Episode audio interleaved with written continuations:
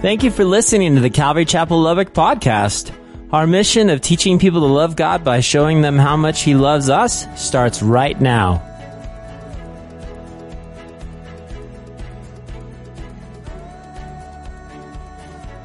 Remember, church, remember, okay, John chapter 14. Remember last week, guys, we're in the upper room, okay, we're with the disciples. Supper had ended. You go, Amen. The foot washing was done, and Jesus tells his disciples, right? He drops this on them, which blows our mind. He says, One of you is going to betray me. Right? There's only, there's, there's Jesus in the 12, and he says, One of you is going to betray me, okay? And so what happens is all of a sudden that just even made the vibe in the room even that much more, right? The Bible says that they were perplexed. They were perplexed, right? That's what, that's what it says. They're like, are you kidding me? Matthew says that they were exceedingly sorrow. They weren't just sorrowful. They were exceeding. I would even bet some of them had some tears coming down like, are you serious?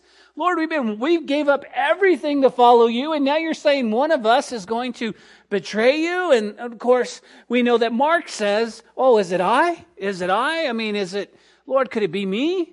And I know we can relate to that because when it comes to denying or even betraying the Lord, we can easily do that at times in our lives.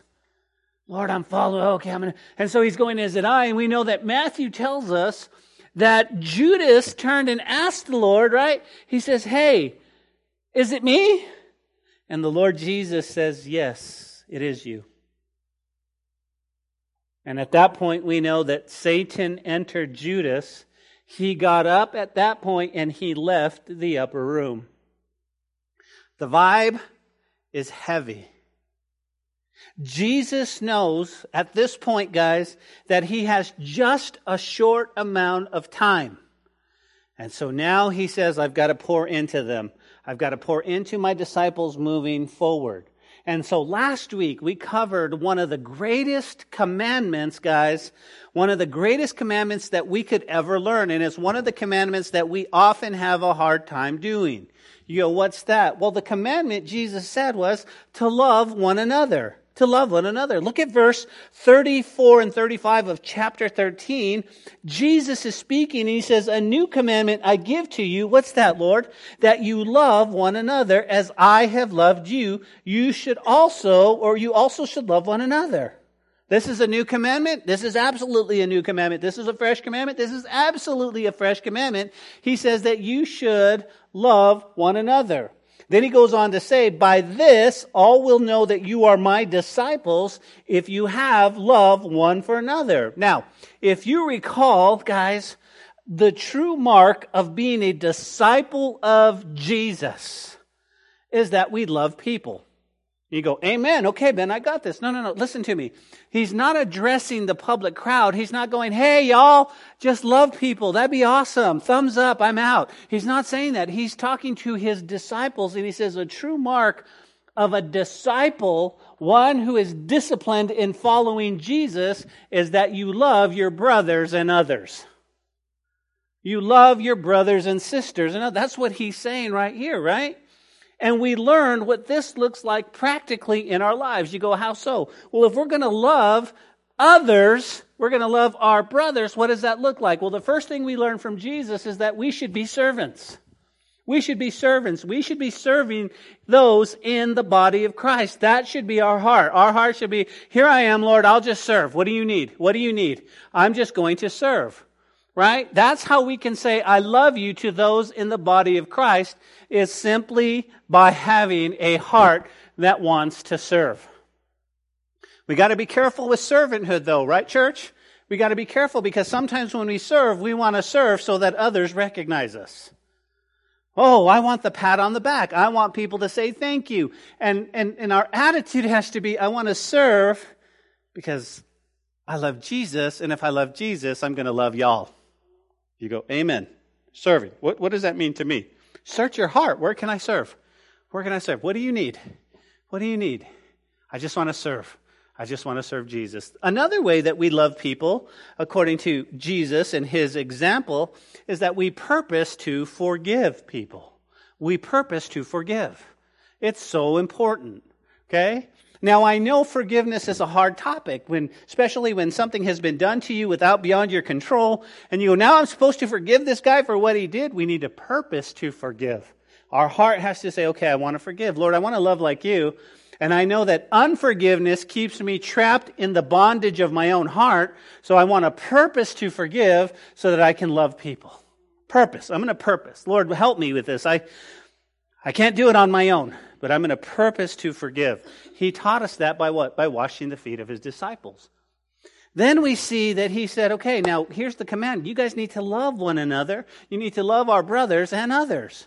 We need to love our brothers and sisters, right? Now, you go, that's cool. I can do that. It's super easy to love those in the body of Christ. It really is.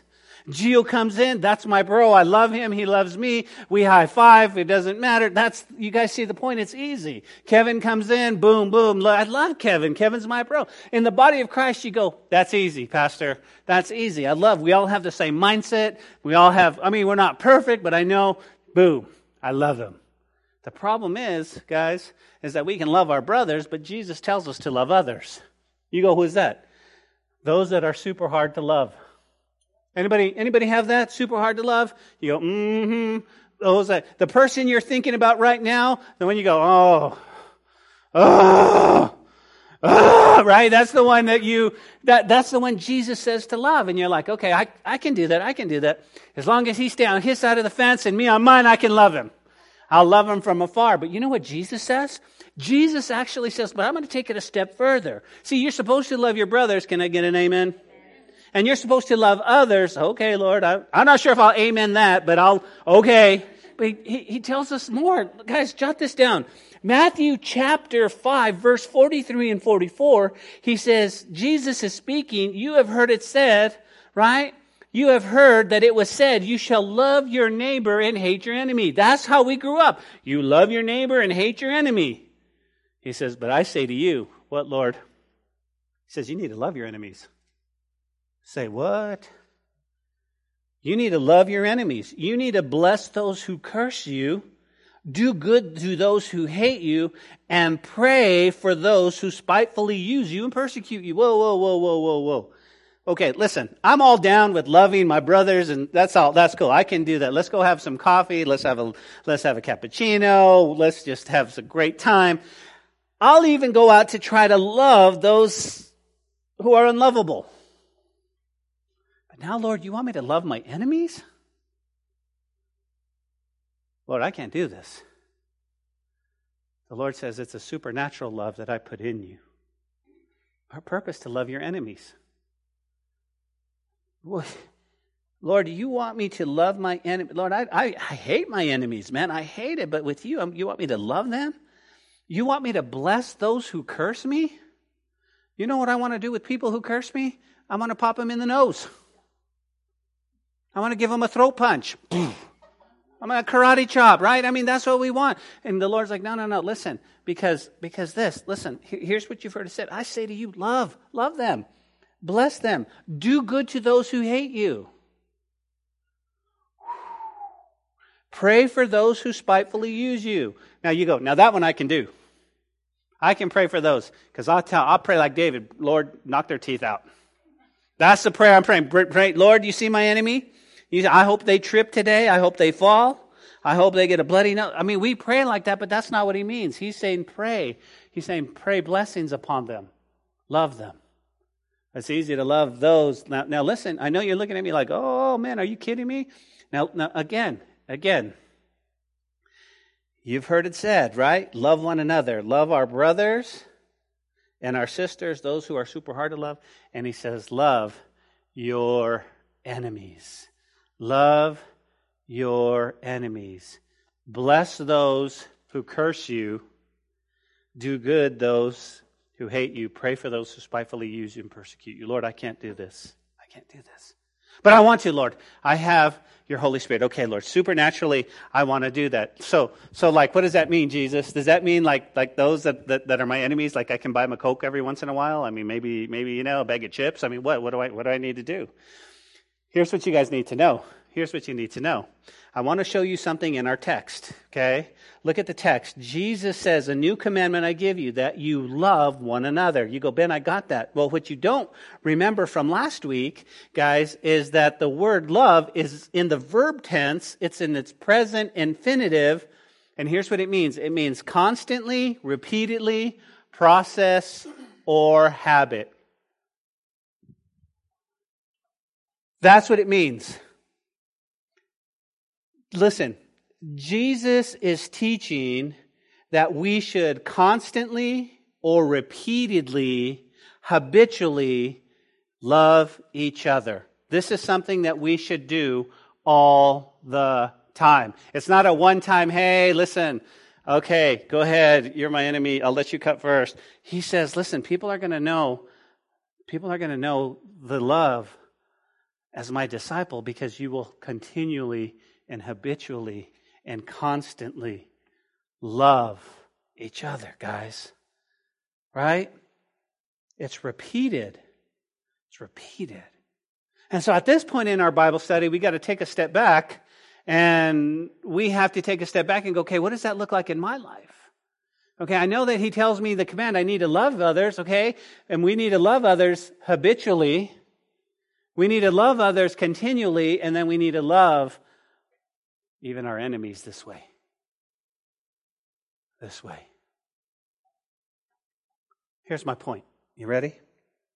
Jesus tells us by this, by this habitual love toward our brothers and sisters, by this habit, this constant, he says, all will know you're my disciples. People are going to look at your life and go, man, there's something different about you. There's something different. I was ugly towards you. I was mean towards you, and you just loved on me. Man, that tripped me out. I was blown away. I was like, why would you do that? Well, it's because of Jesus. It's because of Jesus. So he gives us a new command last week. Well, today, guys, we continue in our private teaching from the Lord Jesus. Now, here's what you need to remember, okay? The one thing we need to remember is in the original language, there were not chapter breaks like we see. Okay, that was later put on. Now, there are some natural chapter breaks in the Bible, right? The thought has come to an end, and then you go on to another chapter. Unfortunately, chapter 14 is not a natural chapter break. Okay? Jesus is still teaching. They put that in there so we have a place to turn to. When I say, hey, turn in your Bibles to chapter 14, you know exactly where to go but it's not a natural chapter break. Okay? So the thought is still going from exactly what was happening. And you go, well, like what? Well, remember, right? It, it, it, really continues the teaching of Jesus in the upper room right after Judas has left. Remember what happened after Judas left? Satan entered Judas. He walks out the door. And Pete, right? You got to love Pete. Pete tells the Lord, Lord, I'll die for you. I promise. Lord, I'm going to, I'm, you know what, Lord, I don't know what these fellas are doing, but, and I think Pete missed the whole teaching about love because he's thinking, where are you going to go? I, I want to go with you. And then he misses all that completely. And then he comes back, he says, Lord, I'm going to die for you. I'm going to die for you. And Jesus, oh, you just love our Jesus? He smiles at Pete. And, and look what he says. He says, Pete, you'll lay down your life for my sake? Most assuredly, I say, Pete, the rooster shall not crow until you've denied me three times. What Jesus is telling Peter, he says, Pete, I love your heart, man, and I love that you're willing to lay down your life for me. But I got to be honest with you, Pete, that's not how salvation works. He says, You don't need to lay down your life for me. I'm going to lay down my life for you. I'm going to lay down my life for you. You see, oftentimes we're like Pete. We're, we're, we're, just anxious and we love the Lord and we, Lord, I'll, I'll lay down my life. And we think that times, that sometimes we lay down our lives as the works of, I'm going to work for salvation. I'm going to lay down, Lord, I just sacrificed my life for you my whole life. I should get heaven. And the Lord's like, no, no, no, listen. It's not about you laying down your life for me. I'm going to lay down my life for you. That's how salvation works. Because Pete, listen, before the rooster crows, you're going to deny me three times. Right? And I was just like, Pete, Pete, Pete, listen, here's, here, here's, let me, let me paint your life, Pete. Here's, here's what the Lord's saying. He said, Pete, you know what? You're going to get scared. You're going to get scared in life. They're going to drag me away If you go to Israel today, guys, there's some stairs that go up that's probably about 17 feet high as you go through. And these are the stairs they probably dragged Jesus up as they were taking him to uh, Caiaphas' house. I mean, just straight on up. And he says, Pete, you're going to get scared. He said, Pete, you're going to worry.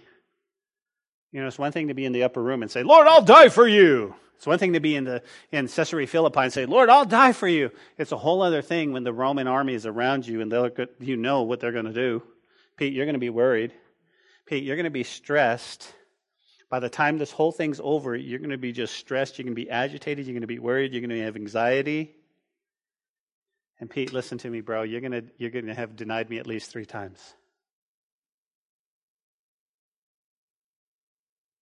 How would you feel if you were Peter at this point?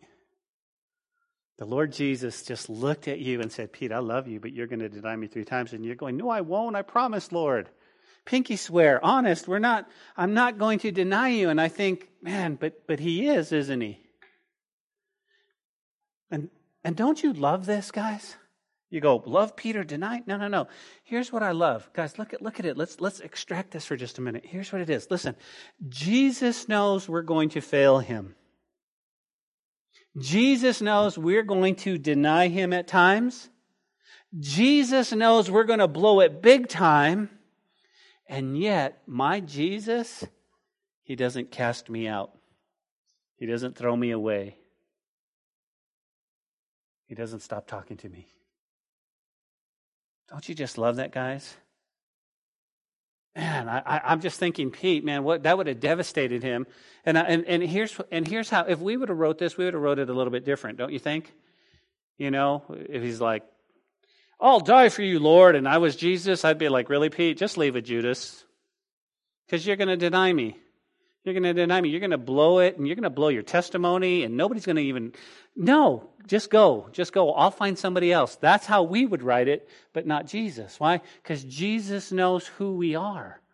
He knows who we are. He knows that we're going to blow it big time. He knows that we're going to deny him. Don't we do that now, church? Don't we deny him now at times? And he says, I know you're going to do this. And he knows me at my very worst Yet he still loves me. Yet he still loves me. Guys, think about this. Think about this. Think about y'all who have been in here and you've been married for a long, long time. Your husband or your wife knows you at your worst, and they still love you. Jesus knows your thoughts. He knows the intent of your heart. He knows your attitude. He knows all about this, and yet he still loves you. Does that not deserve an amen?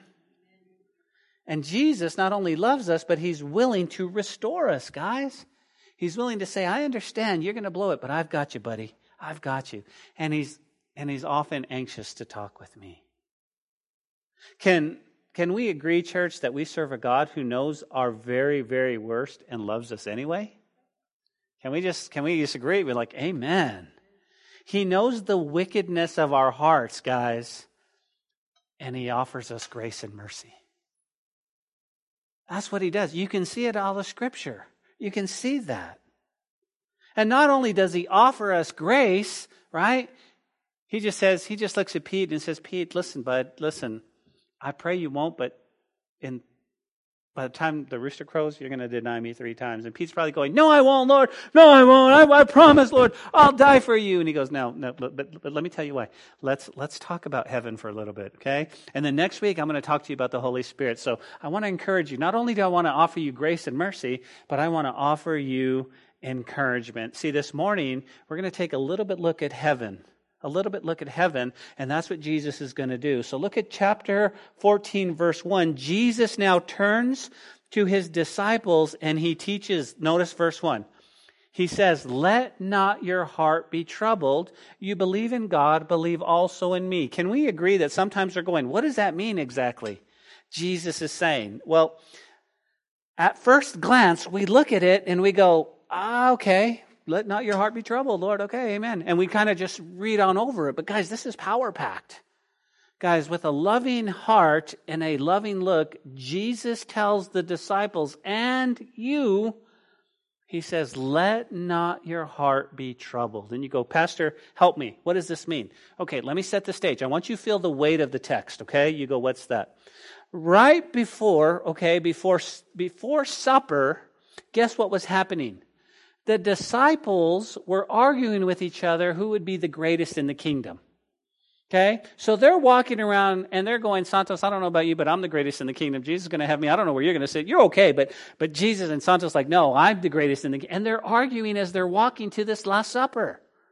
Okay, so that's the vibe. There, there's pride involved, and they're going, i think I'm, well, I think I'm a little bit better than you. I don't know what you did. You really haven't done anything. I mean, when it comes to the Bible, your name's not really written a whole lot, but mine, I was going to be written. And they're arguing this stuff, right? That's what's going on.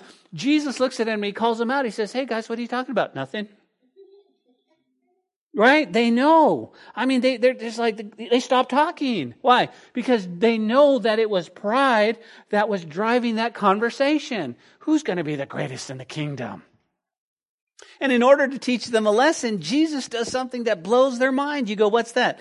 Jesus gets up when supper was ended. He ties a towel and he begins to wash the feet of all 12 guys. Now you go, Ben, why do you mention 12 guys? Because I love the fact that Jesus still washes his Judas feet even though he's about to betray him, Jesus is speaking volumes when he tells them, listen, even though before you sin, I forgive you and I love you. He washes the feet. Now you go, now why, why would that put a heavy vibe on the whole scene? Why would that do that? Why, why would it, I mean, why would this cause stress among the guys? Here's why, guys. Because they had been with Jesus for three plus years, and they knew that he came to serve, not to be served. They knew that. And they're thinking to themselves, listen, we should be the ones washing feet, not Jesus. We should be taking that example. How come we didn't do that, God? I came in and I just I just sat down and I began to eat and I feel bad. Look at my my I mean, that's what it is. That's what it is. If you've ever had your boss come in your job and do your job for you for something you know you should be doing, that's how you feel. You're like, I know I should, I should have been doing that. Are you kidding me? Are you kidding me? What? And so now they're, they're just like, they're stressed out about it, right? Jesus is doing that. And then, if that's not enough, Jesus drops a truth bomb on them. You go, what did he say? In verse 21, Jesus said that his, his spirit was troubled and he testified and he said, quote, most assuredly I say to you, one of you will betray me. So, so, so there's pride, right? Being knocked down. There's Jesus serving and they're going, that's, that's Jesus. That's, that's the son of the living God. And then he goes, and by the way, one of you is going to betray me one of you is going to betray me. Well, you can imagine, guys, that all the room, every one of us in the room, is first and foremost, the Greek word is agitated. That's the word troubled. It's agitated. Another word is stressed. We know that we're sorrowful, so there's probably some tears coming down. And we're perplexed. We're wondering, what is going on? Remember, guys, remember that Jesus was, was telling us that he was about to leave us, that he was going to go die on the cross. And we're going, whoa, whoa, whoa, whoa, whoa, time out, Lord. We gave up three years of our lives to follow you. I thought you had this whole kingdom thing in hand. What do you mean you're going to die? What do we do now? And so the stress and the agitation, all of that is on the room. At this point, I want you to think about this. They're probably thinking their whole world is about to crumble. And Jesus, well, he's taken the role of a slave. I mean, he's lost it. Judas, where did he go? Is he even part of the 12? Peter, they just told Peter that he was going to deny him. And many others in that room were probably going, We have no idea what's going on. We have no idea what's going on. And we feel the weight of this, guys, because here's what happens the weight of what the disciples are feeling is the weight of what we feel in our lives, too. You go, What do you mean? I think, guys, I think, I think a lot of times in our lives, in our walks, we feel perplexed. We're wondering what the next step of our life is. What should we be doing? Lord, I'm not sure. Am I supposed to go here? Am I supposed to go there? What am I supposed to do? Lord, I don't understand. I think in our lives, guys, there's stress in our lives. Wouldn't you agree? There's, there's some, there's some, there's some stress and, and, and, and, and bills that come in unexpectedly cause stress. And, and, and the medical field says, hey, this is what you have. That causes stress. And, and so we're walking and some of it is, is sorrowful stress. And maybe some of us are, are nervous what the future holds or really what our life looks like. I think a lot of us are stressed out because of ideals. Anybody with me on that? Ideally, I should not be here. I should have been here. I don't understand. And we cry out to God in a stressful, sorrowful, tearful way, crying out, God, I don't get it. Please help. Help. And, and we feel this way in life, just like the disciples did. And what Jesus does to the disciples, he does the same thing to you and I. What does he do? He lovingly reminds them this. He says, Don't be stressed out. In other words, he says, Stop it. Quit being agitated. Okay? A, a stress mark of the Holy Spirit, guys, is found in the word your. Let not your. So not only is he's not just speaking in general, he's like, hey, I hope the whole world is not stressed. He's looking, he said, hey, Kevin, I hope, uh, don't be stressed out. No, let not your. Lori, let not your heart be troubled, right? Laura, let not your heart. You guys see that? Josh, Johnny, let not your. It's very personal. And so he's saying, let not your heart be troubled. Now, here's what you want to write down, guys. If you're taking notes, this is in a command form. The verb structure is in the present tense, going on right now. It's an imperative, but it's a negative. You go, what do you mean? Well, in the passive voice, here's what he's saying. You ready? Stop doing this. That's what he means. Stop doing this. Go on refusing to do this. In other words, he looks at the gang and he says, Fellas, fellas, stop stressing out. Stop stressing out. Here's why because you believe in God, believe also in me. That's great application for us. Why? Because in this world, guys, we're going to have many trials and many tribulations. Would you agree? In this world. Now, sometimes people try to paint the world as rainbows and butterflies, and we know different. It's hard out there. There's unexpected bills, there's unexpected illnesses, there's unexpected job losses, there's unexpected divorces, there's unexpected all of this stuff, and there's trials and tribulations in our lives. We get that, Lord. But Jesus says, hey, listen, here's the same application. He says, Don't stress out. Don't stress out about this. Don't worry. Don't be nervous. Don't be anxious. And we would go, Why, Lord? You don't understand. Why? Know, he goes, No, I do understand. Here's why. You ready? This is why I won't, you, you shouldn't stress out. Because of who you know.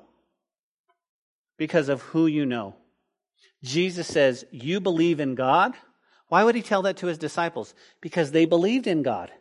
Most of the disciples understood the Old Testament. They knew who God was from the Old Testament, from the writings of the ancient scriptures. They know who God was. He goes, You believe in God? They go, Yes, we believe in God. He says, Believe also in me. You go, What does that word mean? What does it really mean? You ready? To believe in God. You guys know this, but it means to have confidence in, to trust to have reliability and assurance. And so the question that you've got to ask yourself is, Pastor, I'm stressed out in my life. You don't understand. I've got my job. I've got all this, this, is. I said, then I would stop at and I said, do you trust in Jesus? Do you have reliability in Him? Do you have confidence in Him? That's what he's saying. He's saying, listen, don't stress. Don't stress because you know me you can put your confidence, you can take it to the bank. Right? We don't have to stress because we know Jesus. That's a good place for an amen.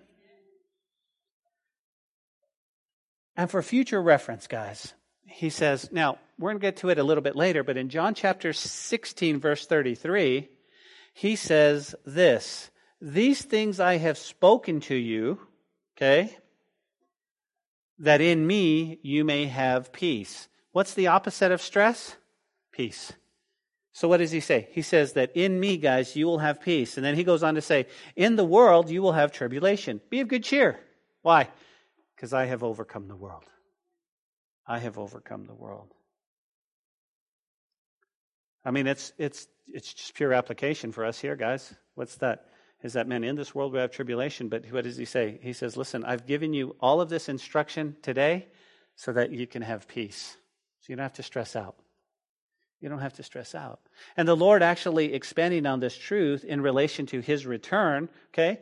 Why would he say that? Because remember, he's telling the guys, guys, I'm going. I'm going away. I'm going to be crucified. They're going to, they're going to kill me. Don't stress out. Don't stress out. You believe in God, believe also in me. And, and he tells them a little bit later on, he says in chapter 16, verse 22, he says, Therefore, he says, You now have sorrow. I understand. Don't you just love that about God? He understands exactly what you're going through. There are times when you go, God, don't you understand? He goes, Exactly. I know that you're sorrowful, he says. He says, But I'll see you again, and your heart will rejoice, and your joy no one will take from you. He says, Right now you're going to see me, you're going to, you're going to freak out, you're going to have sorrow. He says, But when you see me again, you're going to go, oh, In three days, when I resurrect, your heart's going to be full. And nobody's going to take that joy away from you. That's the same thing for us, guys.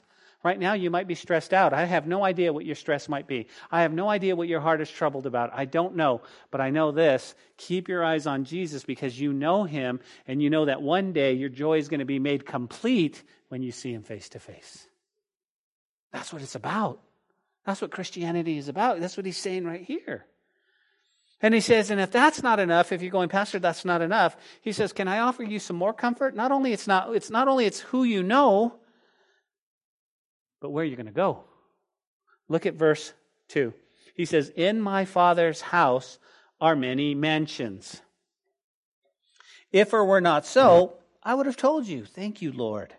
He says, I go to prepare a place for you, and if I go to prepare a place for you, I will come again and receive you to myself, that where I am, there you may be also. And where I go, you know, and the way you know. What's Jesus talking about, right? What's he talking about right here? Jesus now says, don't stress out because of who you know and where you're going to go. Where am I going to go, Lord? He's talking about heaven. He's talking about heaven. He says, In my Father's house are many mansions. Who's heard that before? Many mansions? Who's heard that, right? Don't we have a beautiful picture of when I get to heaven, I'm going to be driving up on streets of gold. I'm going to go, hey, that's my mansion right there. It's got a manicured lawn and it's a mansion. Well, we equate with the mansion that they actually translated in the Bible to mansions that we see here that we can't afford. Maybe some of you can afford them, I can't, but we're talking about mansions, right? Let me set the record straight. Unfortunately, if you're hoping that to have a mansion in heaven, the actual Greek word means dwelling place. It means room. In my father's house are rooms, apartments, if you will. What? I like mansions better. Me too, but that's not what the word means. Right? And I'm like, no, Lord, I don't want to tell him that. He says, no, it means rooms. Sorry, sorry, sorry if you thought you were going to get a mansion with a manicured lawn, but you are going to get a room. Now, here's the thing, right? I don't know what that looks like. I mean, it's going to be amazing, but I do know this. I know that it's a room with plenty of place for all of us. Pastor, I have a question. Do I have a roommate? I don't know. But you'll have a room, okay? Okay? Because, like, I don't mind living with my wife down here, but when I get to heaven, I want to just be me. I don't know if that says that, okay? Don't be looking at your husband or your wife and saying, Are you thinking that? I'm just saying. Anyway, I better get off this subject here. Jesus says, Listen, in my Father's house in heaven, oh, it's going to be amazing. He says, I'm going to go prepare I'm going to prepare. And the word prepare there is like, this is an absolute fact. I'm going to go prepare a place for you. And if I go, guess what he says? If I go, I will come again. Guys, look at that verse, okay? Look at it. It's verse 3. And you can write next to that somewhere just for your notes. This is a strong reference to the rapture of the church. This is a strong reference. He's actually telling them. Why? He says, he says this, I will come again to receive you. Do you guys see the word receive there? Okay? At the end of verse 3, I will come and receive you. I love that word because in the original it means to take into fellowship. Don't, isn't that awesome? He says, Oh, by the way, I'm going to go. I'm going to go. You guys cool with that? No, we're stressed out. Lord, we're giving you three. No, you believe in God, believe also in me. It's cool. It's cool. And in my Father's house are many mansions, and I'm going to go. And when I'm going to come back, I'm going to receive you. And that means I'm going to have this great fellowship with you, this koinonia. That's what he's saying, right? Strong reference to the rapture. Well, we know that Paul teaches us in 1 Thessalonians about the rapture. Okay, jot this down. 1 Thessalonians chapter 4, 16 and 18, Paul writes, For the Lord himself will descend from heaven with a shout, with the voice of the archangel and the trumpet of God. What's going to happen, Ben? The dead in Christ will rise first. Hallelujah. Then we who are alive and remain shall be caught up together with them in the clouds to meet the Lord in the air. And thus we shall always be with the Lord. Therefore, because of all this, comfort one another with these words. Guys, guess one day, one day, guess what's going to happen? We're going to have fellowship with God. He's going to come back and he's going to go, he's going to go, Sister Melissa, come on, we got some fellowship to do. And you're like, Amen. Amen. This is awesome. We're going to have this koinonia. We're going to have this great, he's going to, I'm going to receive you to myself. But those, listen to me, here's the comforting word those who have died in Christ are going to go first. They're, they're already there before us, they're up there. All those that, that are loved ones, guys, that have died in Christ, they're there. Well, guess what happens? Well, now Thomas. Thomas chimes in. You guys remember who Thomas is? How do you know Thomas?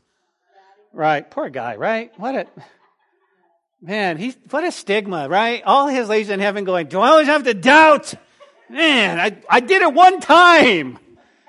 Who wrote that? Who wrote that down?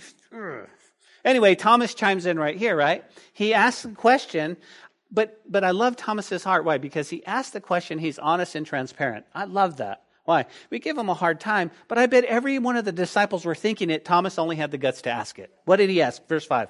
Thomas said to Jesus, Lord, we do not know where you're going. How can we know the way? Don't you love Thomas? Thomas raises his hand. He's like, um, I don't know where you're going.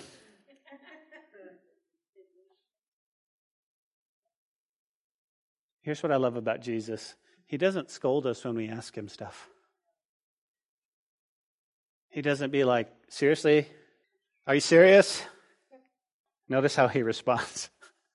And Jesus said to Thomas, Thomas, I am the way, the truth, and the life. No one comes to the Father except through me. And if you had known me, you would have known my Father also. But from now on, you know him and you have seen him. Don't you just love that answer? Right? How would you have answered that, church? You'd have been like, What do you mean you don't know the way? I've been three years. I can't ask Pete. Pete's just nuts. John keeps his head lean. He keeps leaning on me. John, hold on a second. No, no, no. He loves us so much, guys. He loves us. And he says this. These some very key words. You ready? This is key words for our life. He says, I am the way, the truth, and the life. Here's what you need to understand. Jesus does not simply claim to teach or claim to know the way or point to the way. He doesn't go, hey, I know where it is. Hey, this is, what is he saying? Listen to me. Listen, this is, this is heavy. This is what you've got to take home with you. Jesus says, I am the way. In other words, He is the answer to all human problems. He is the answer. If you are stressed out today, He is the answer. That's what He's saying. He's not saying, hey, listen, I can, I can point you to the answer. We can only do that, right? Why are you stressed out? Let me point you to the Word of God. What Jesus just claimed right here, he said, I am the answer to all of your problems. I am the answer. I am the way, the truth, and the life. And he says, No one comes to the Father except through me. What does that mean, church? Well, let me just say this. He wipes away, right here with this statement, any other way to try to get to heaven. You guys remember before you got saved? You thought of ways that you could get to heaven, right? Whether it was good works, uh, being religious, you thought, maybe being spiritual, maybe that'll get me to heaven. Maybe it was costly gifts. Lord, if I if I do this, and Jesus right here just wipes that all away. He says, No, no, no, no, no, no, no. Listen, no one comes to the Father. In context, what's he talking about, guys? Heaven. In context, right? And he says, No one comes to the Father except through me, except through me. There is only one way, and that way is Jesus Christ. Make no mistakes about it. You'll say, you'll have people tell you, all roads lead to heaven. No, no, it's one road. Well, that's pretty narrow minded. Guilty as charged. It's, this is the road. This is it. It's one way. Jesus said, guys, Jesus said, no one goes to the Father except through me. As a matter of fact, Paul tells us, actually, it's, it's Paul in First Timothy, as he's writing to Timothy, he says, For there is one God, right? And one mediator between God and men, the man Christ Jesus. It's right there. Dr. Luke, in writing Acts chapter 4, verse 12, says, There is no, there is there no salvation under, or salvation in any other for there is no other name under heaven given among by men which we must be saved. Only Jesus Christ. Thomas, you want to know the way? Let me tell you the way. It's by me. Well, guess what? At this point, Philip chimes in. Okay? Thomas is like, okay, I didn't know where we are going. I get it, Lord. Philip chimes in. Look at verse 8. And Philip said to him, Lord, show us the Father, and it's sufficient for us. Right? I see Sister Lori shaking her head. It's exactly right, right? At first glance, we, we think maybe this is just a question being asked. But if you circle that word for show, I want you to circle that in your Bible, highlight it, okay? You go, what does that mean? Okay, it's the Greek verb, but it's in a command form, which blew my mind. You go, what does that mean? In other words, Philip is commanding Jesus to show him the Father. He's not just asking. You go, what do you mean? The word show there's, it's like, make this happen. Do it now. Could you imagine doing that to Jesus? Jesus, show us the Father. What? And it's sufficient for us. You're talking about Thomas, Philip. Dude, seriously? Here's what he's saying. It's the command form. Lord, show us the Father and what? And he says, that's all we need.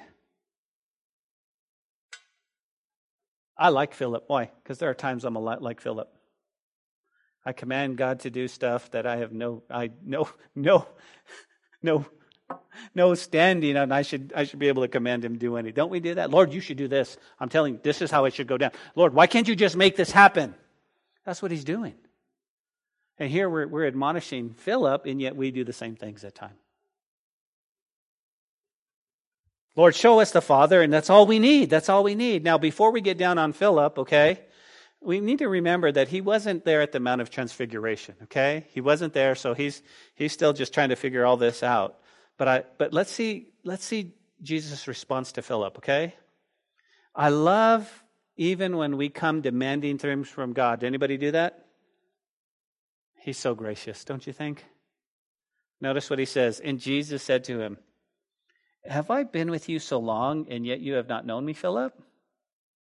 He who has seen me has seen the Father. So how can you say, Show us the Father? Don't you just love that? Don't you just love Pete eh, or Philip? Why, don't come demanding? He says, You've walked with me for three years. And if you've seen me, you've seen the Father. Church, listen, if you want to know who God is, study Jesus.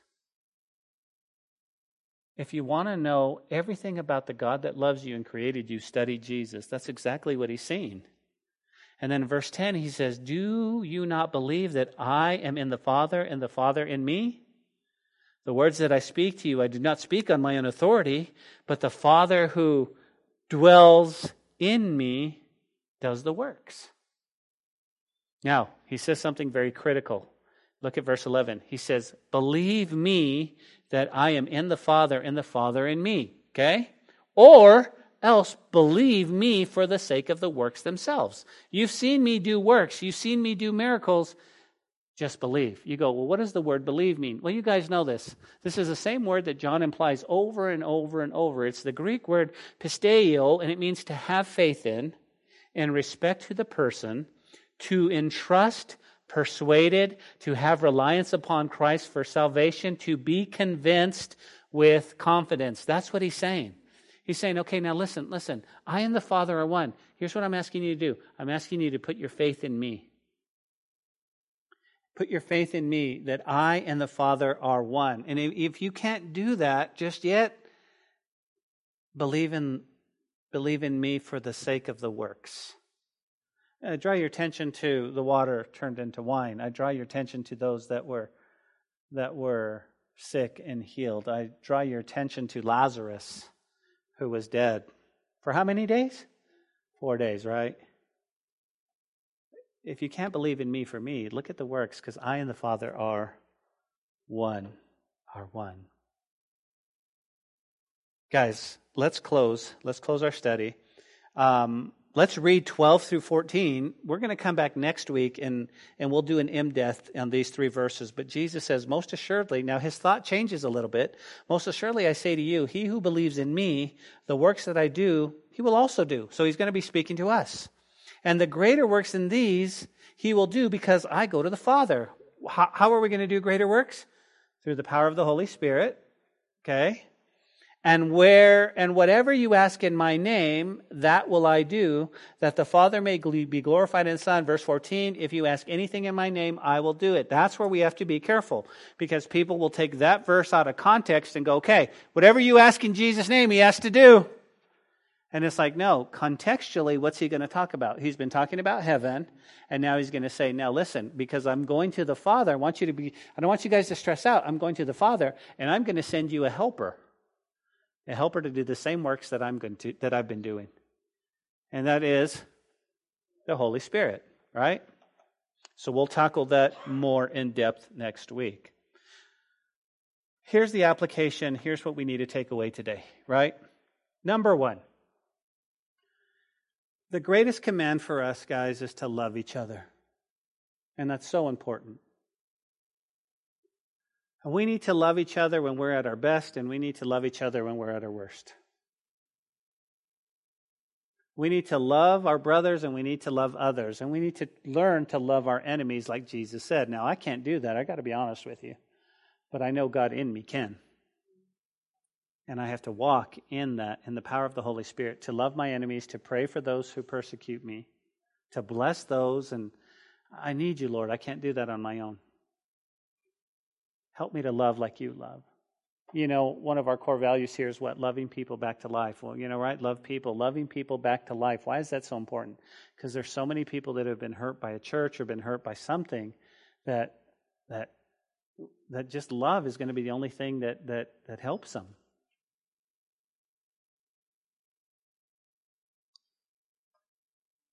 The second thing we need to learn, guys, and take away today is that is that don't stress. Don't stress. You guys know Jesus, and Jesus has got your back, and He loves you, and He's got a plan for you. Don't stress. Put your faith in Jesus. Don't stress. He's got it all worked out. Pastor, I've got a question though. I'm stressed because I pray and I don't feel like He's answering my prayer and I don't know what's going on. Trust that He's even working behind the scenes.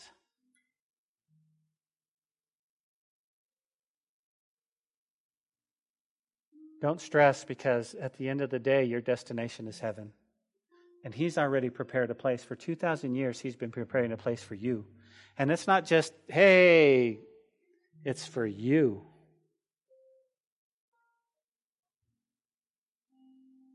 And you might you might be here as an individual going, Well, I really like this and I really like that, and the Lord knows that in your room or mansion or whatever you want to call it might it might just be perfect for you. But that's not even the point for me.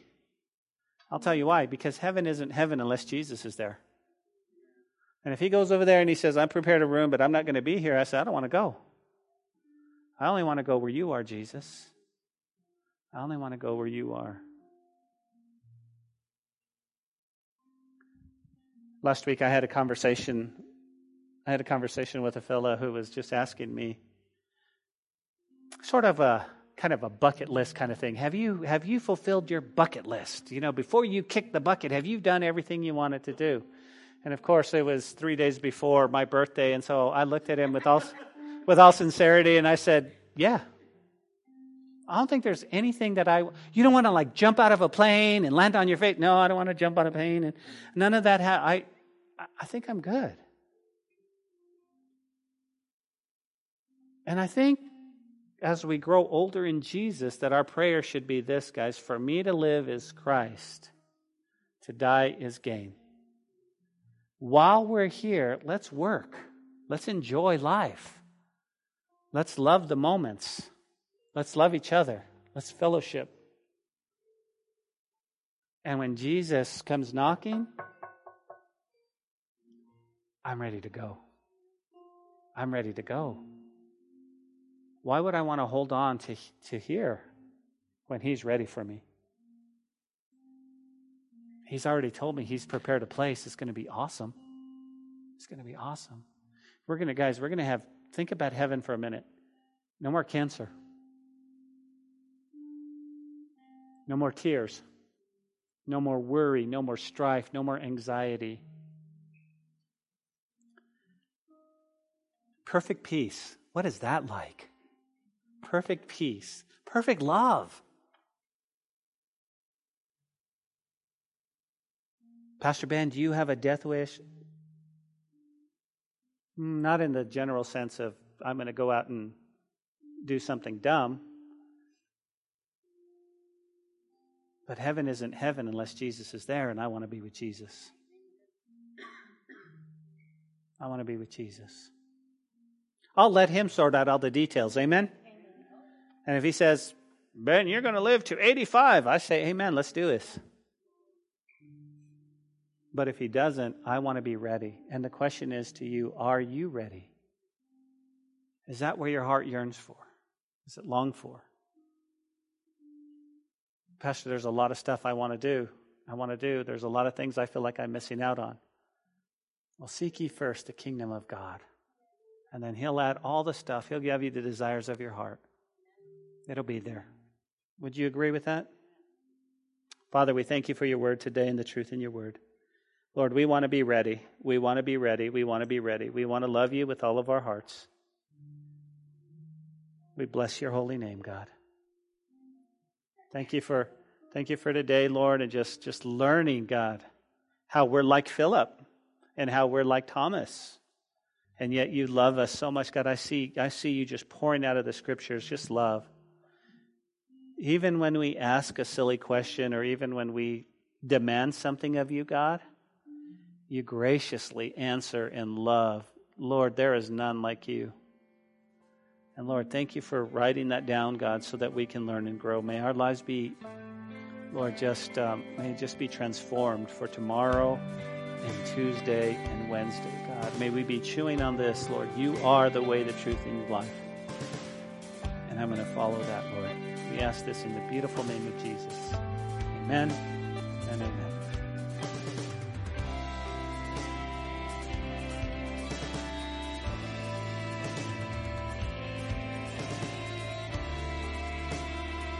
Hey, this is Pastor Josh. I hope this message has encouraged you in your walk with Jesus. If it has, we would love to hear your story of how it has impacted you, or especially if you responded to the invitation to receive Jesus into your heart as your Lord and Savior. To get in touch or to receive more information, please contact us by phone at 806 799 2227 or send an email to calvarylubbock at hotmail.com. Again, that phone number is 806-799-2227. Also, if you want to partner with us financially to take the gospel to West Texas and the world, please click on the donate button on calvarychapellubbock.org. Thanks for listening to the podcast.